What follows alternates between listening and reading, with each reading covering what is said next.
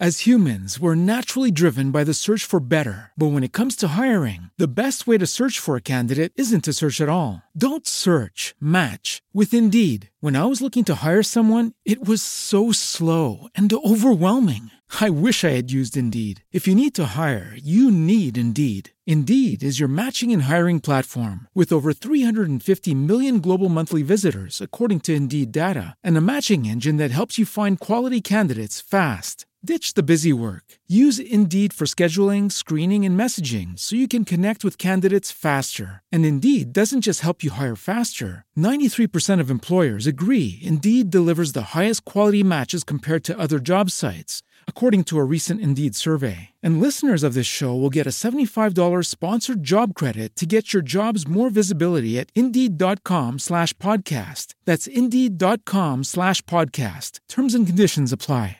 Bentornati ragazzi eh, nel mio podcast. Oggi sono con un ospite speciale, un ospite che quando vi ho chiesto con chi vorreste che io facessi una collaborazione e un'intervista, mi avete fatto davvero in tanti questo nome ed è Morte Bianca. Ciao, un saluto. Ben, benvenuto. Grazie, è veramente un piacere essere qui ospite eh, del, del tuo podcast.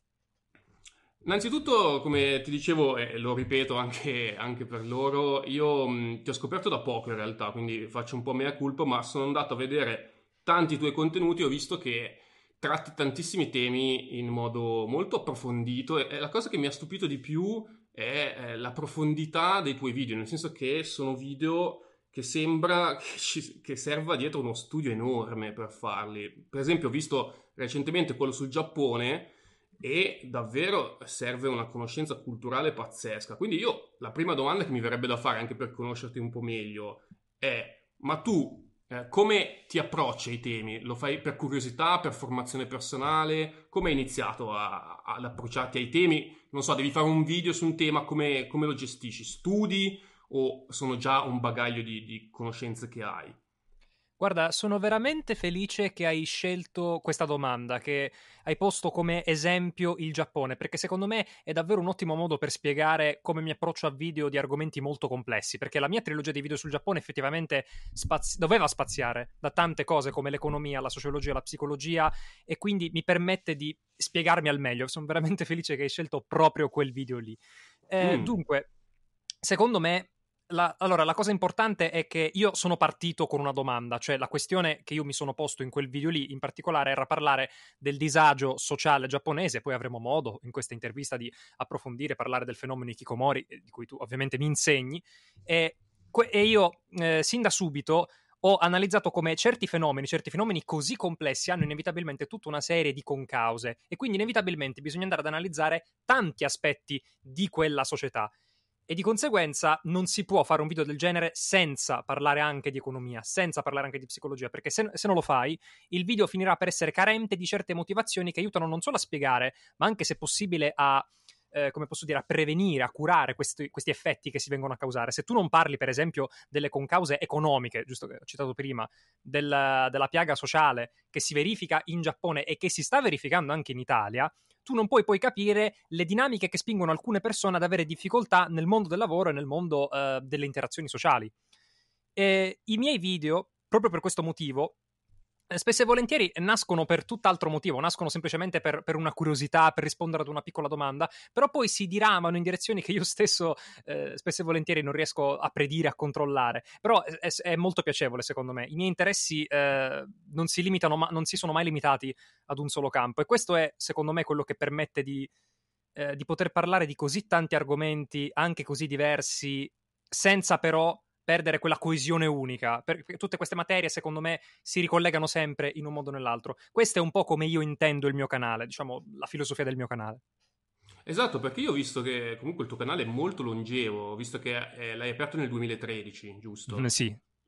Quindi hai una curiosità di base tua che ti porta a cercare sempre nuovi temi che però appunto mi sembra che non manchino mai, anche perché sei molto prolifico, produci anche comunque tanti video Ecco, vorrei solo chiederti anche per curiosità mia, non so se l'hai già raccontato in altri video, spero di no, o comunque spero che non sia una domanda troppo frequente, ma vorrei capire come hai deciso di aprire questo canale, cioè qual è stata la motivazione che ti ha spinto a dire voglio parlare di eh, questi temi, in particolare filosofia, ma in generale tutti i temi che tratti? Allora, io ho sempre voluto eh, diventare uno scrittore, sin da piccolissimo, eh, quello è sempre stato il mio sogno. E quindi io ho scritto in tanti modi, in varie forme nel corso della mia vita. Eh, e ad un certo punto io mi sono reso conto che su YouTube avevo l'opportunità di far sentire le mie idee, di far sentire la mia voce. Io su YouTube nasco come narrativa, io scrivo, ancora oggi scrivo racconti horror e i racconti horror sono la mia rubrica più eh, numerosa, cioè, non so come altro dire, cioè è, la, è quella che ha più mm. video all'attivo. Quindi io sono nato per quel motivo, io sono nato perché volevo scrivere, non soltanto narrativo ovviamente, io scrivo anche di filosofia, scrivo anche di, di scienza e tutte queste altre cose qui, ma il motivo principale era quello, io sono entrato per quello e poi mi sono reso conto che esattamente come potevo eh, scrivere i miei racconti, potevo anche iniziare ad approfondire questi vari temi ed io ho iniziato a, ad esaminare un po' i, quella che viene chiamata la filosofia pop, cioè la filosofia, le tematiche filosofiche ma anche scientifiche e psicologiche nella cultura popolare, quindi film, fumetti, videogiochi e tutte queste cose qui. E così sono riuscito, eh, sono, sono molto contento di questo, ad infilare le mie passioni attraverso altre cose, cioè altre cose che le hanno tirate dentro il canale di YouTube, fino a quando a un certo punto quelle stesse passioni autonomamente sono entrate nel canale. Adesso infatti, per esempio, io una rubrica di filosofia, cioè faccio proprio lezioni di filosofia senza andarla a cercare, diciamo così, in un film o in una serie TV, cioè proprio faccio i filosofi uno per uno, come si fanno a scuola, che deve appunto essere l'assistenza eh, per gli studenti. Quindi io sono venuto su YouTube per questo. Io volevo scrivere di tanti temi e adesso ci sono riuscito. Sono molto grato ai miei iscritti per l'opportunità che mi hanno dato, appunto. Adesso siamo a due video a settimana, a volte tre. E spero di poter continuare in questo senso perché ci sono tante altre cose di cui vorrei parlare e ancora non parlo, ma è, è questo il processo, diciamo, che, che ti ho appena descritto. Certo, e tra l'altro usando questo processo di, di um, collegarti alla cultura pop, in particolare anime, manga, ho visto che sono video che vanno molto, sei riuscito ad attirare eh, un pubblico molto giovane, se non sbaglio. Comunque, vedendo da, dai commenti, mi sembra di capire che hai un pubblico mediamente eh, giovane. Questa è una cosa importante, perché avvicini comunque i giovani a delle tematiche anche difficili. Non so, per esempio, nel video sul Giappone hai parlato anche di, di violenze, di, di, di cose come dire, che non si sentono tutti i giorni e questo secondo me è importante. Eh, volevo chiederti appunto se senti un qualche tipo di affinità con, con, i più giovani e anche, scusa per curiosità, ma io non lo so, quanti anni hai per, per capirlo? Allora, eh, sì, l'età media... Allora, io ovviamente ho tante eh, come si dice, tante fasce d'età che seguono il mio canale, la più grande è quella dei, giovani, dei cosiddetti giovani adulti, quindi, scusami, quelli che vanno dai 18 ai, ai 25, cioè gli universitari, no? Eh, quella è la fascia più grande, segue quella immediatamente dopo, quindi dai ve- 20-30 anni, quelli che iniziano ad entrare nel mondo del lavoro oppure finiscono l'università più avanzata, e poi seguono i minorenni e poi via via tutti gli altri a, a, a, scendere man mano che si va avanti con l'età. Quindi sicuramente sì, il mio è un pubblico uh, molto giovane, come dici tu anche per forza di cose, cioè i temi sono quelli, le storie horror, gli anime, i manga, i videogiochi, sicuramente attirano un pubblico di quel tipo ed essendo io stesso uno studente eh, universitario, inevitabilmente mi ritrovo ad essere a provare, come dici tu, questa, questa, affinità. Diciamo, parlo dallo stesso pulpito del pubblico a cui mi rivolgo, cioè non, non, c'è alcuna pretesa né di superiorità da un lato, cioè di parlare a persone più giovani. Infatti, questa è una cosa eh, che spesso diciamo, viene un po' criticata in certi youtuber, no? L'idea dello youtuber grande che fa video per bambini e che in qualche mm. modo arriva a, a, creare tutta una serie di, di, video che possiamo dire banalizzanti, non solo banali. Io ho sempre cercato di evitare quel tipo di contenuti, non che io reputi che ci sia qualcosa di male a fare video per bambini di scarso contenuto, semplicemente io mi sono differenziato in quest'altra direzione e che inevitabilmente si va a raffrontare con, miei, con il livello dei miei contenuti, perché inevitabilmente mi pongo di fronte ad un pubblico che è interessato a, um, ad un tipo di cultura che non è detto che si trovi per forza in ambito scolastico, in ambito universitario. Cioè, e questo è il punto, le mie lezioni possono piacere a chi fa filosofia all'università, ma anche a chi non ha mai avuto occasione di fare filosofia all'università, ma può trovarla in tutta una serie di opere, eh, di opere pop e quindi è appunto questo il messaggio che voglio lanciare, cioè che si può trovare, si può imparare molto anche da fonti che, ecco, non, non ci aspetteremmo. Quindi tu sei uno studente di filosofia? Ah, questa è, una, questa è una delle tantissime domande imbarazzanti che mi vengono spesso fatte. Io in realtà Immagino. non sono uno studente di filosofia, sono uno studente di medicina. Eh, questa è la, ah, la okay. grande sorpresa che eh, sì, perché molte persone me lo dicono, addirittura ci sono voci che dicono che io sono addirittura un laureato, addirittura un professore di filosofia, che per carità sono molto lieto che, cioè significa che le mie lezioni di filosofia sono fatte bene, se la gente mi reputa a tali livelli, ma assolutamente no, io sono un semplice studente di medicina, quella è la mia passione lavorativa, mentre il mio hobby, se così possiamo definirlo, il mio piacere, è appunto quello di scrivere, scrivere di narrativa, scrivere di filosofia, eccetera, eccetera. E molte persone questo non lo sanno, anche per dire, nonostante io l'abbia detto in tanti video, c'è sempre questa riscoperta del fatto che io sono da mm. tutt'altra mm. parte. Beh, eh, in realtà poi io personalmente non sono particolarmente attaccato ai titoli, quindi secondo me se uno ha una cultura pari a quella di, di una laurea, di uno studente, può essere benissimo interpretato con, con, un ruolo autorevole, anche senza magari il titolo specifico, però insomma è curioso. Io mi sembra di capire che tu sia in generale un ragazzo molto curioso, un ragazzo che, che non ha una sola passione, ma che ha tante cose che gli interessano. Questo forse lo trasmetti anche nei tuoi video, no? I tuoi video sono comunque, secondo me, da quello che ho potuto vedere, interessanti perché si sente che prima di tutto interessano a te. E questo attira molto, perché altrimenti se sono video come spesso fanno gli youtuber per piacere agli altri esclusivamente, ehm, secondo me hanno anche meno appeal nelle persone. Guarda, hai detto una cosa sacrosantissima, l'ho sempre pensata e l'ho sempre detta. I video devono innanzitutto piacere a te, devi fare video eh, che, che, tu stesso potresti in qualche modo, di cui potresti essere eh, spettatore, ecco, e goderteli. Io l'ho sempre pensato, sono molto d'accordo, veramente tanto con il concetto che hai espresso.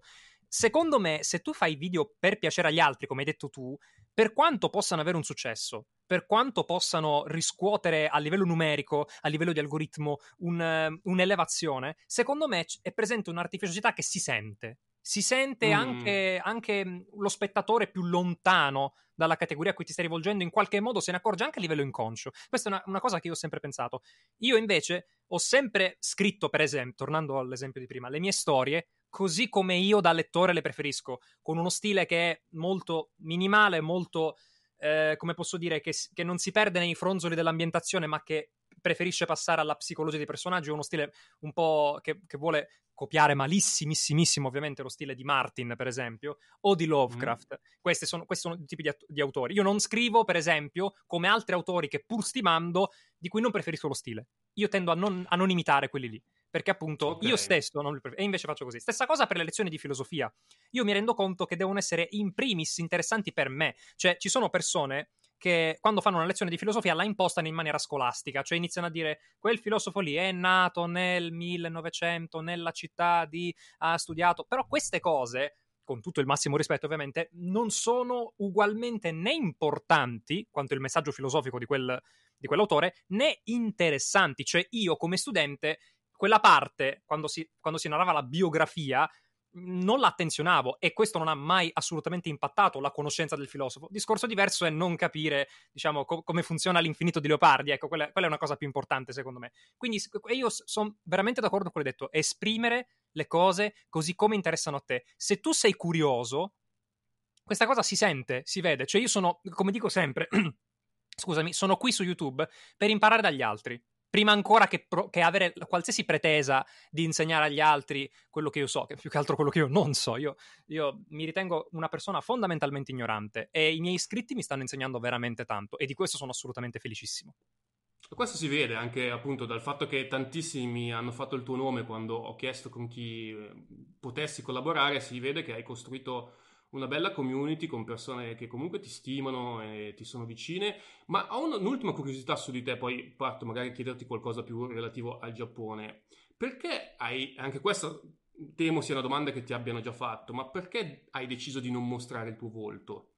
Sì, questa è una domanda che effettivamente mi hanno già fatto e anche di frequente, però è normale, perché su YouTube, YouTube è una piattaforma, non so se lo sai, algoritmicamente molto, eh, eh, come posso dire, che fa, che spinge video e canali, formule che capitalizzano molto sul volto. Non so se lo sai, addirittura se tu nelle copertine metti un volto, l'algoritmo tende a riconoscerlo più facilmente e a spingerlo di più. Se addirittura mm. metti lo stesso volto, Sai che ci sono quei, quegli youtuber americani che mettono sempre la stessa faccia, poi lo sfondo è diverso a seconda del video? Sì. Se devi metti lo stesso, questa cosa YouTube veramente lo fa impazzire, spinge tantissimo il video. Quindi YouTube, essendo fatta così, inevitabilmente ha prodotto una cultura che nella stragrande, stragrande 99% degli youtuber mostrano il volto, ma anche solo una volta per dire in un video così special. Io invece non lo mostro. Il motivo è semplice, io ho deciso di eh, depersonalizzare il canale, cioè il canale non deve essere attorno a me, attorno alla mia persona, anche perché come ho detto io reputo la mia persona ben poco interessante e, e noiosa fondamentalmente. Quello che mi interessa è trattare delle idee e le idee per loro natura non sono personali, cioè l'idea di giustizia non è, non è, mia, non è tua, cioè io posso difendere l'idea di giustizia, ma anche tu la puoi difendere ed è, è di, di, tutti e due, è dell'umanità in generale. E così anche il film, quando io recensisco il film, faccio l'analisi che è sicuramente diversa da quella di Tizio Caio Sempronio, ma quell'analisi riguarda un film, un film che è di proprietà della Disney, di Warner Bros., quello che è, eccetera. Cioè quello che mi interessa è che la gente giudichi quello che dico, non quello che sono. Eh, oppure, per esempio, appunto le mie opere. Io voglio che la gente giudichi quello che ho scritto, non l'autore che c'è dietro. Secondo me, come ho anche spiegato in un mio video in cui rispondevo appunto a questa domanda, perché non mostro il volto, il titolo si intitola letteralmente così. Eh, secondo me, nel momento in cui tu mostri il volto, si vengono purtroppo a creare tutta una serie di stereotipi legati al, all'aspetto, anzitutto all'aspetto poi alla provenienza, a tutta una serie di caratteristiche a cui noi associamo delle etichette. Eh, io, per esempio, essendo meridionale, è capitato quando in alcune conversazioni questa cosa veniva fuori, se la persona che avevo di fronte era, diciamo, un po' ostile nei miei confronti, poteva usare questa cosa contro di me, cioè dire, vabbè, tu sei meridionale, sei un terrone, le solite cose, insomma, spiacevoli che fanno parte della, del dibattito italiano non esattamente elevato. Io appunto cerco di detrarre il più possibile questa cosa dalla conversazione. Una conversazione pura, fatta di idee, di fatti, di logica, di argomentazioni. Poi uno può essere d'accordo, può essere in disaccordo, ma quelle sono. Senza andare a concentrarsi sulla persona che è assolutamente irrilevante nei confronti del dialogo. Questa è la mia idea sul, sulla questione del volto. Ho capito, sei stato chiarissimo. Um, ci sono ovviamente, secondo me, per concludere questo tema, dei, pro e dei contro, ovviamente, nel mostrare il volto sicuramente se vuoi dare molta più centralità al pensiero rispetto magari a quello che sta intorno, il volto potrebbe condizionare in parte anche l'interpretazione, è vero, sono d'accordo. È anche vero però che il volto nell'essere umano è qualcosa a cui noi diamo spontaneamente grande rilevanza, anche in senso biologico, perché eh beh, sì. è, è, qualcosa che rende l'idea non avulsa da, da, un, da, un, contesto, ma comunque che origina da una persona. Ma questo è un discorso molto ampio. Io volevo chiederti invece, riguardo proprio alle tue analisi dei, uh, degli anime, che ho cercato sperando di trovare Welcome to the NHK, che non so se conosci, penso di sì. È un anime All... uh, sull'ikikomori. Allora, so sì, ne... ovvia- ovviamente... Ah, scusami, no, se devi finire, finisci tu, tranquillo. No, no, no, volevo, volevo saperne appunto se lo allora, sì, sì, trattato. ovviamente conosco Welcome to the NHK, ma dire che lo conosco è poco. Io ho letto tutto, ho visto tutto l'anime, ho letto tutto il manga e ho letto tutta la light novel, quindi lo conosco e veramente dire, poi io sono un grandissimo appassionato di Welcome to the NHK, l'ho puta caso pubblici- chiamiamo così, pubblicizzato nel mio ultimissimo video, che è il Morte mm.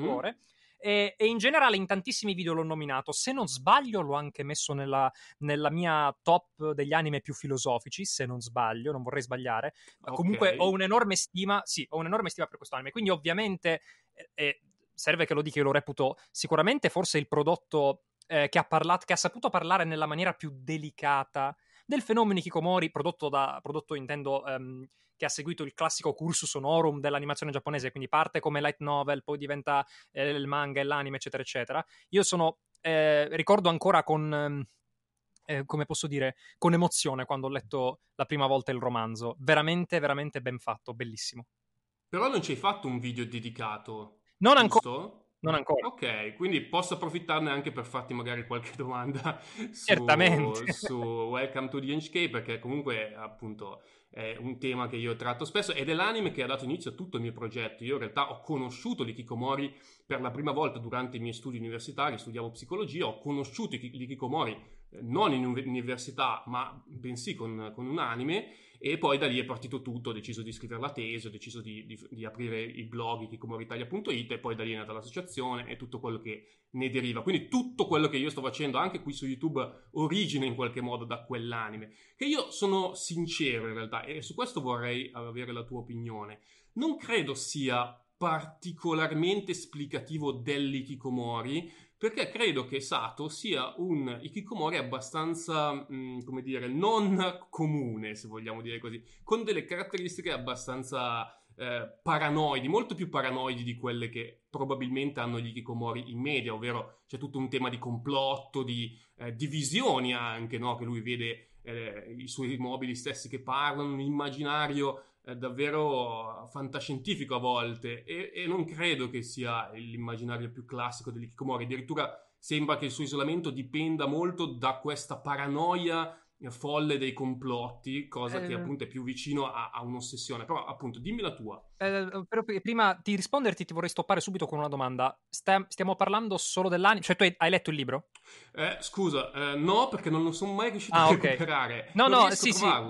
No, eh, io, io, lo trovo, io lo tro- l'ho sempre trovato tranquillamente all'Etna Comics, allo stand J-Pop. Cioè, se cerchi J-Pop, ma comunque penso che lo puoi ordinare online.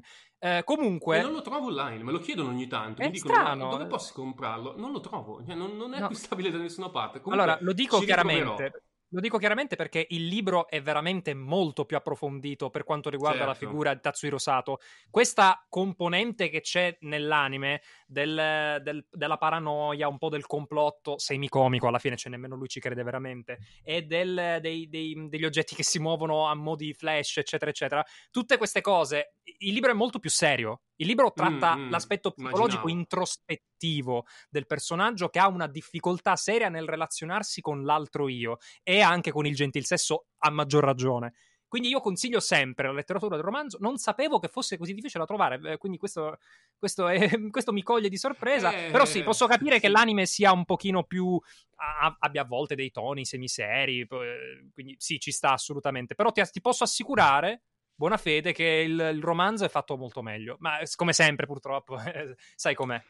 Eh, io mi, purtroppo in questa chiacchierata mi riferirò soprattutto all'anime perché appunto va bene, va bene. non l'ho letto. Però volevo sapere, eh, la prima domanda che ti faccio è, eh, tu hai parlato di eh, rapporto con l'altro sesso e in effetti c'è questo ruolo molto importante di una donna come pro- coprotagonista, chiamiamola così. E io ultimamente mi sono eh, spinto nelle mie ricerche sull'ikikomori sempre di più a capire quali erano le pressioni che eh, determinavano maggiormente questo fenomeno e sono arrivato alla conclusione che tra le pressioni principali ci siano proprio quelle sessuali o comunque sentimentali con l'altro sesso, col partner e anche per questo gli Kikomori sembrano essere soprattutto uomini.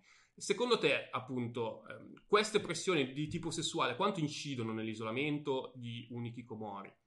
Incidono tantissimo, sono assolutamente d'accordo con te e il motivo è eh, dovuto al fatto che questa enorme pressione conduce ad un'aspettativa, un'aspettativa che diventa ad un certo punto per certe persone che si ritrovano di fronte a difficoltà enormi, soverchianti da un punto di vista psicologico, ad una disillusione di sé. Cioè nel momento in cui tu sei maschio, giapponese, c'è di default, chiunque, chiunque, tu sia, qualsiasi cosa tu faccia nella vita, qualsiasi sia il tuo passato, le tue problematiche, c'è un'aspettativa che tu sia un maschio giapponese che deve andare a caccia, tra virgolette, passami il termine, di una ragazza che a un certo punto ha un'aspettativa di sposarsi. Il, il concetto di accasarsi, appendere cappello, come si dice qua in Italia, cioè trovare una moglie e mettersi a posto, in Giappone c'è. Ed è molto pesante, molto, cioè, è, è il famoso trittico studio, lavoro, famiglia, c'è, c'è questa aspettativa fortissima nei giapponesi.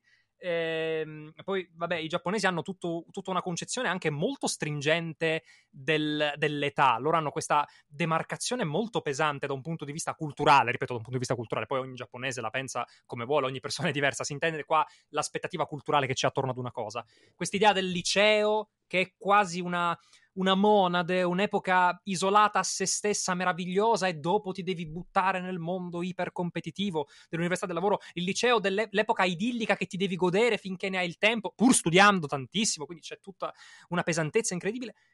E i giapponesi hanno questa enorme aspettativa, devono trovare la donna, devono trovare la coppia. Nel momento in cui per qualsiasi motivo non ce la fanno, E qualsiasi cosa può essere, dalle difficoltà personali al fatto che ho già menzionato nel video che tu hai visto, eh, il fatto del, delle difficoltà economiche, lo studio, il terribilmente competitivo mercato del, del lavoro, le condizioni socio-economiche disastrose dell'ultimo Giappone, tutte queste cose, tu non ci riesci sei già visto male, c'è questa enorme attesa. Ora, il confronto con l'altro sesso è qualcosa di psicologicamente, questa è una cosa studiata sin dal, dagli albori, sin da Freud, difficoltosa confrontarsi con l'altro sesso è la, gran, la, grande prova che ogni persona deve fare, o con il proprio sesso, insomma, intendiamo l'amore, ecco, non, non facciamo discriminazioni, insomma. Ma è, è, è difficile per tutti, ecco. Nel momento in cui diventa ancora più difficile, ecco che può diventare addirittura una piaga, può diventare qualcosa che contribuisce ad uno stato pseudo-depressivo che può essere la radice di tante cose poi più avanti nel futuro. E questa è secondo me una delle tante cose che può colpire un Ikikomori. Secondo me eh, esiste, esiste una, una, non indifferente componente di Ikikomori che potrebbe anche socializzare con peers dello stesso sesso, ma nel momento in cui si ritrova a confrontarsi con l'altro sesso ha questa difficoltà e di conseguenza eh, viene colta da una, da una, disillusione, da uno stato di arrendevolezza. Io non ce la farò mai, io non troverò mai la ragazza, vivrò tutta la vita da solo, morirò da solo e sarò, non, non, porterò avanti il cognome di famiglia, non avrò la famiglia, non avrò tutte queste cose. E questa cosa dal Giappone inevitabilmente è stata importata anche qui, negli Stati Uniti, eccetera. Ed è una cosa da non prendere sotto gamba, viene, viene veramente presa poco sul serio, viene tutto scialacquato con, la, con, classiche frasi fatte del tipo, e eh vabbè, ce la farai prima o poi. E purtroppo, però, non è così semplice, non è così semplice per tutti.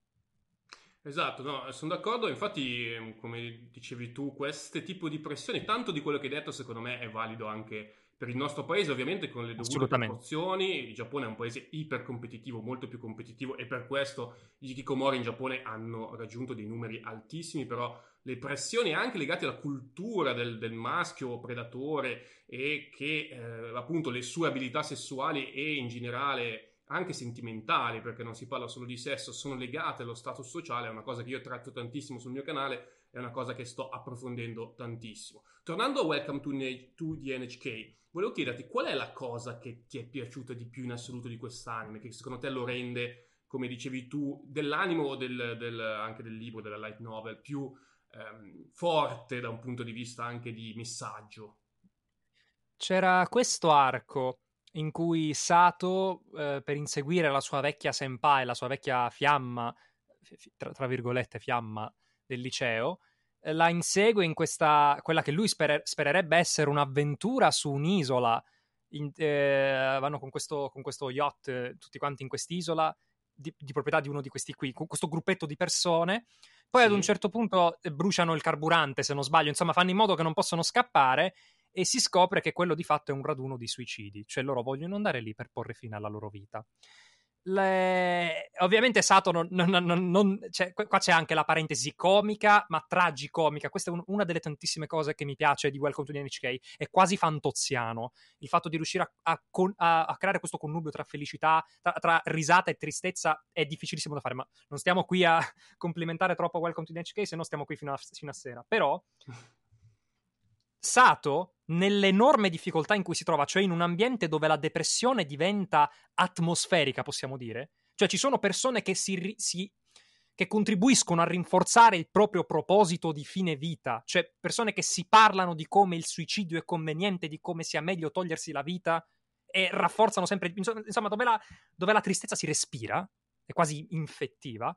Sato riesce a capovolgere di fatto la situazione facendo in modo che le reciproche tristezze riescano a diventare delle leve a cui far fronte alle difficoltà della vita. Cioè, eh, uno soffre e aiuta gli altri, e in questo modo tutti loro riescono a tirarsi fuori da questa situazione e andarsene. Questo è un capitolo che, da un punto di vista psicologico, è estremamente profondo, perché ti mostra come un gruppo di disperati, perché questo sono, persone che hanno detto addio alla vita e addio alla voglia di vivere, si intende, riescono a eh, a, far, a, fare in modo che la, quant- la, loro tristezza diventi direttamente proporzionale al loro rialzarsi. È un effetto quasi terapeutico dello sfogo. È una cosa un po' simile a quello che si vede nel Fight Club, seppur in maniera diversa. Ho fatto un video sul Fight Club in cui parlavo mm. di questo meccanismo quando i protagonisti, eh, quando il protagonista se ne va agli incontri eh, degli uomini che hanno subito interventi che li demascolinizzano e lì piangono tutti insieme abbracciandosi. E lui non ha niente per cui piangere, eppure piange, piange e si sente molto meglio dopo e riesce a dormire e recupera la felicità piangendo senza motivo questo capitolo mi ha sempre mi, mi, è rimasto nella memoria. Io penso che non me lo dimenticherò mai. E questo è veramente di una profondità rara, soprattutto considerando il, il target a cui si rivolge questa, eh, quest'opera. È vero, è vero, me lo ricordo benissimo anch'io quelle, quel momento e, e, in effetti ti fa capire un po' come l'Ikikomori, nonostante la sua situazione di difficoltà, non sia così intenzionato a porre fine alla sua vita, tant'è che un'antropologa italiana che per prima si è interessata al fenomeno dice che l'Ikikomori non vuole vivere, eh, scusa, l'Ikikomori non vuole morire, l'Ikikomori vuole vivere ma non sa come. E secondo me il centro di tutto è questo, è, l'Ikikomori è una persona che non sa come vivere anche se in realtà non è una persona che come magari eh, le persone appunto con cui sono andate, che sono andate sull'isola con Sato volevano porre fine alla loro vita e tra l'altro il problema dei suicidi collettivi in Giappone è un tema esatto. abbastanza importante perché ovviamente il suicidio è, è, un atto che comunque richiede una grandissima ehm, razionalità perché è un atto che deve andare contro tutti i nostri istinti di sopravvivenza e quando c'è un atto razionale che comunque deriva da una difficoltà anche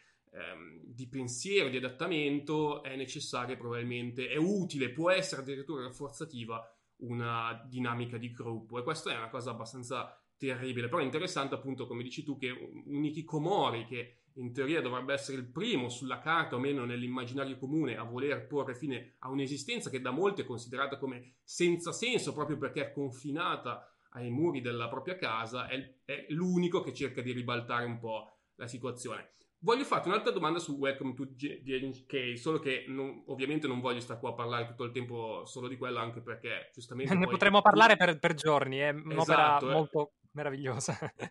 Tra l'altro sono curioso di vedere il tuo video quando lo farai uscire su questo anime. Solo una cosa, eh, perché io ho visto, eh, dopo un, qualche anno che era finito l'anime, che il, l'autore ha scritto sul suo blog un nuovo finale, l'ha chiamato eh, il vero finale di eh, Welcome to the NHK. E in realtà, infatti, una cosa che mi aveva fatto un po' storcere, storcere il naso, non so se anche così nella light novel, è il finale. È il finale che rimane un po' um, in sospeso, non è un vero e proprio finale, non c'è una vera e propria uscita o una vera e propria eh, reclusione definitiva, è un finale che lascia tutto aperto. E un po' l'autore eh, si rammarica di alcune scelte che ha, che ha, fatto perché dice che forse non ha eh, dato un messaggio positivo, che non ha fatto capire che comunque dall'isolamento si può uscirne e che eh, comunque è una condizione irreversibile. Ecco, tu come lo hai visto finale, come l'hai vissuto, ti è piaciuto? Eh, cosa ci hai trovato di diverso nella light novel?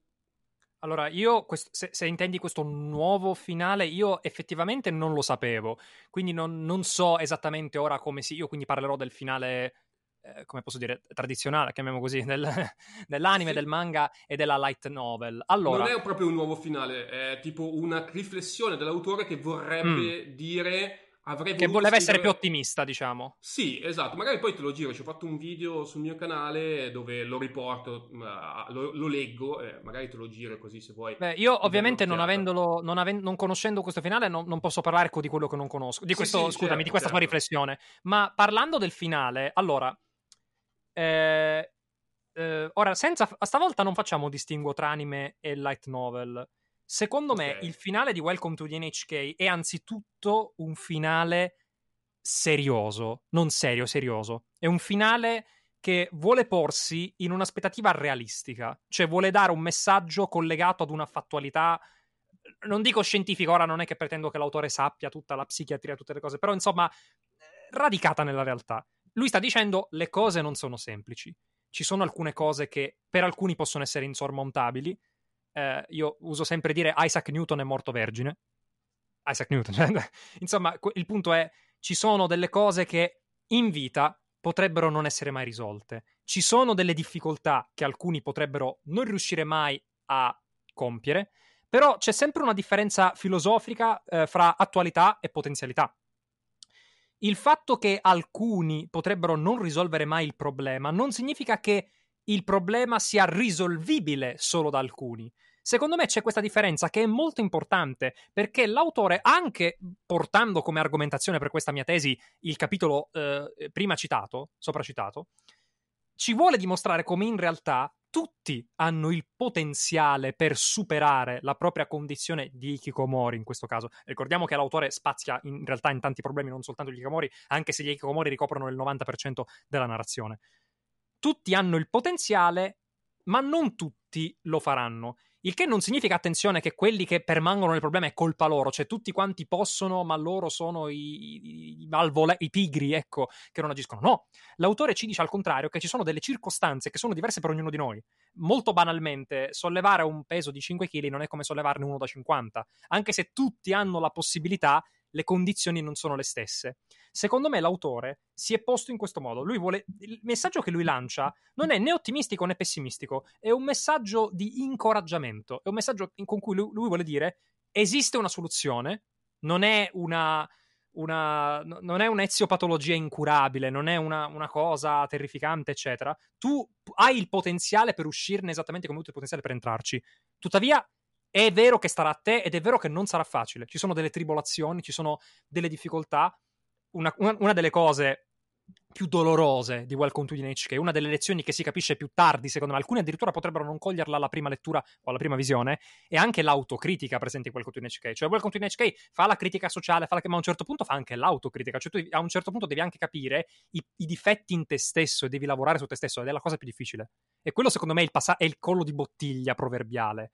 Secondo me è così ermeneuticamente che noi dobbiamo vedere il finale di Welcome to the NHK ed è secondo me alla luce di quello che tu mi stai dicendo sulla base del poco che mi trapela da questa, da questa nostra discussione, secondo me è questo che lui intendeva sottolineare con questa sua revisione. Il fatto che magari lui si è reso conto dopo che a livello di eh, reazione, a livello di quello che la gente sembra aver portato a casa, un grosso numero di persone, dal suo, dalla sua opera, e che la gente ci ha visto un'opera disfattista, diciamo così, e lui voleva appunto sottolineare questo. Cioè, voleva sottolineare come secondo lui forse nel finale non si è evidentemente capito abbastanza questo punto qui. Io, io la vedo in questo modo, secondo me. Bene, bene, sei stato, sei stato chiaro, appunto, mh, quello che ti dicevo è forse una sua volontà anche di, eh, esatto, come dici tu, cercare di ridurre un po' quell'ansia che alcuni potrebbero aver provato guardando questo video proprio perché questo anime, proprio perché poi alla fine Sato nel momento in cui reagisce veramente, cioè l'unico momento in cui Sato veramente trova la forza di uscire di casa, trovarsi un lavoro, eccetera, non è per dei processi mentali di, di, cambiamento, di interpretazione della sua situazione o per chissà che cosa, ma è meramente per uno stimolo uh, biologico fisico, ovvero perché sì. finisce i soldi e ha fame e questo lo spinge a uscire. Ecco, la critica che forse è giunta all'autore, e provo a interpretarla, è ma allora l'unico modo per uscire da questa condizione è per necessità superiori? È perché esatto. comunque tu muori se rimani in quella situazione? Perché se no non ci usciresti mai. Esatto, esatto. Sono son d'accordo con questa, tua, con questa tua interpretazione. Secondo me è questo che è successo. L'autore, eh, avendo creato un'opera inevitabilmente molto vasta, si è reso conto eh, di una difficoltà interpretativa a livello di community. Ha voluto eh, correggerla, ha voluto dire attenzione, guardate che l'opera non vuole comunicare questo disfattismo, non vuole dire fino a quando non morirete e ci rimarrete. È un altro discorso. Secondo me è, è anche uno dei problemi inevitabilmente a fare un'opera così vasta come Welcome to the NHK, che ricordiamolo tratta di così tante cose cose. A un certo punto trattava pure della pornografia, se non erro. Quindi, eh, sì. Eh, sì, sì, esatto. Quindi, cioè, insomma, inevitabilmente quando crei un'opera di queste proporzioni offri il fianco ad interpretazioni, offri il fianco a fraintendimenti, a tanti livelli di lettura sicuramente. Eh, nella light novel, nel, nel, nel, allora nell'anime si parla più che altro delle, delle, società a piramidi, negli schemi di Ponzi. Nella light novel ci si concentra invece sugli testimoni di Geova. C'è anche questa critica qui per dire. Quindi sicuramente quando fai un'opera con così tante sfaccettature si possono creare questi problemi. È parte del gioco purtroppo. È vero, è vero, tratta tantissime tematiche. La cosa interessante è che tratta la dipendenza da internet in modo molto marginale rispetto a quanto per esempio oggi noi facciamo in Italia, soprattutto a livello di media, dove si tende a eh, associare l'ikikomori al computer, al, al non, alla non capacità di staccarsi da un gioco o da qualsiasi cosa, invece eh, in Giappone questo, questa dinamica è molto meno presente proprio perché loro hanno vissuto l'inizio del fenomeno ben prima che si diffondesse il personal computer, quindi eh, si è creato un po' questo equivoco in Italia, no? dove l'ikikomori è il dipendente da internet e questo porta magari meno attenzione su tutte le componenti sociali, tutte le paure che in realtà sono predominanti. Guarda, uh, dici benissimo, eh, questo fraintendimento storico, così come lo hai chiamato tu in Italia, è veramente forte. Io qua faccio un attimo la marchetta, mi perdonerai, però vai, ho vai. fatto un video che si intitola La psicologia dei videogiochi, cioè i videogiochi causano dipendenza, la psicologia dei videogiochi, in cui appunto analizzavo questa annosa questione, cioè se i videogiochi causano violenza, ma anche se causano dipendenza. E lì ho spiegato dal punto di vista medico la differenza che c'è tra il causare dipendenza e l'essere oggetto di dipendenza. E senza stare qui a snocciolare tutto quanto, la differenza sta nel fatto che ci sono delle sostanze, sono propriamente delle sostanze, che hanno degli effetti su tutta una serie di trasportatori a livello neurologico, quindi che alterano il cervello, diciamola in maniera papale papale, queste causano dipendenza, e poi ci sono delle attività, degli oggetti, delle sostanze, delle, delle cose in generale, anche non, non fisiche come i videogiochi, che non si toccano, che possono diventare oggetto di dipendenza, ossia il nostro cervello, per come è strutturato, può diventare dipendente da qualsiasi cosa. Quindi non sono loro a causare dipendenza come lo sarebbe per alcune sostanze, bensì è il cervello che si frappone con loro in, in, maniera sbagliata, diciamo così. E questo è un problema molto grave perché nel momento in cui si tende a fare l'articolo sensazionalistico, i videogiochi causano dipendenza, il computer, internet causa dipendenza, oltre a fare meramente della disinformazione eh, scientifica, si tende a invertire i rapporti, cioè si pensa eh, correggimi se sbaglio, ah guarda, questo è internet, questo è il videogioco, causa dipendenza, mio figlio sta chiuso in casa, ora gli tolgo il videogioco, ora gli tolgo internet, problema risolto. Cioè se tu togli le sigarette a una persona che ha un problema con le sigarette, quella smette di fumare. Eh, ma non è così, non è così perché lì il problema è a monte, non a valle, si sta confondendo il monte con valle. In, in questo caso, nel momento in cui si tende a fare confusione tra la pers- l'ikikomori, per esempio, e il fatto che lui stia molto al computer, si pensa che il computer sia in qualche modo la causa eh, de- del suo male e togliendogli il computer non si capisce che in questo modo pot- si potrebbe addirittura peggiorare la situazione. Quando invece il problema monte, come dici tu giustamente, il problema degli Ikikomori è più vecchio di questa cultura iper videoludica internetiana che sicuramente i giapponesi hanno. Quindi non è quella la causa ed è importante capire le vere cause.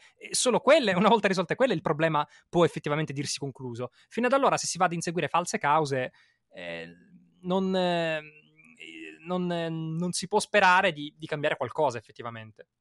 Sì, è vero, noi come associazione anche cerchiamo tantissimo di mandare il messaggio ai genitori non togliete il computer perché di solito il genitore fa uno più uno, vede il figlio al computer e dice eh. ok, è lui che mi sta privando del, del, del futuro radioso che io avevo riposto in mio figlio e quindi poi provocano un sacco di, di problemi e quindi è, è, uno dei grandi equivoci legati all'ikikomori ed è un tema che ho trattato tantissimo io ti ringrazio perché è stata una chiacchierata interessante. Non voglio prolungarla eccessivamente perché spero che la guardino e l'ascoltino in tante persone. Però eh, dico che sono contento di averti conosciuto e che sicuramente mi andrò a recuperare tanti tuoi video perché. E magari, sai, te lo dico, ti ruberò qualche argomento, magari, perché ho visto degli argomenti interessanti che mi piacerebbe trattare anche sul mio canale. Quindi tu sei stato molto prolifico in questi anni, quindi ti userò anche come spunto di, di riflessione. Guarda, a me può fare solamente piacere da questo punto di vista. Io spero di piacerti anche come scrittore, perché qua molti mi prendono come filosofo, eccetera. Ma ricordiamo che io sono venuto principalmente per quello, e quindi mi fa anche piacere se poi un giorno la gente scopre i miei racconti oro, che fanno cagare, intendiamoci, non andate, però eh, no, se, se, volendo certo. ci sono anche quelli. Però, allora, a parte gli scherzi, mi ha fatto molto piacere questa intervista. Eh, riconfermo la buona opinione che avevo di te, del tuo progetto, di Kikomori Italia, eh, che sta veramente facendo un, buonissimo lavoro di divulgazione su un grave problema fin troppo sottovalutato e, come abbiamo entrambi concordato anche su questa ennesima cosa, fin troppo frainteso. Quindi io spero ver- veramente che questa, mh, questa nostra collaborazione possa offrire spunti di riflessione interessanti e aiutare molte persone in difficoltà. Sono sicuro. Grazie mille e alla prossima, magari in futuro ci, ci risentiremo. Lasciamoci così. Farebbe molto piacere. Ok, a presto. As humans, we're naturally driven by the search for better. But when it comes to hiring, the best way to search for a candidate isn't to search at all. Don't search, match with Indeed. When I was looking to hire someone, it was so slow and overwhelming. I wish I had used Indeed. If you need to hire, you need Indeed. Indeed is your matching and hiring platform with over 350 million global monthly visitors, according to Indeed data, and a matching engine that helps you find quality candidates fast. Ditch the busy work. Use Indeed for scheduling, screening, and messaging so you can connect with candidates faster. And Indeed doesn't just help you hire faster. 93% of employers agree Indeed delivers the highest quality matches compared to other job sites, according to a recent Indeed survey. And listeners of this show will get a $75 sponsored job credit to get your jobs more visibility at Indeed.com slash podcast. That's Indeed.com slash podcast. Terms and conditions apply.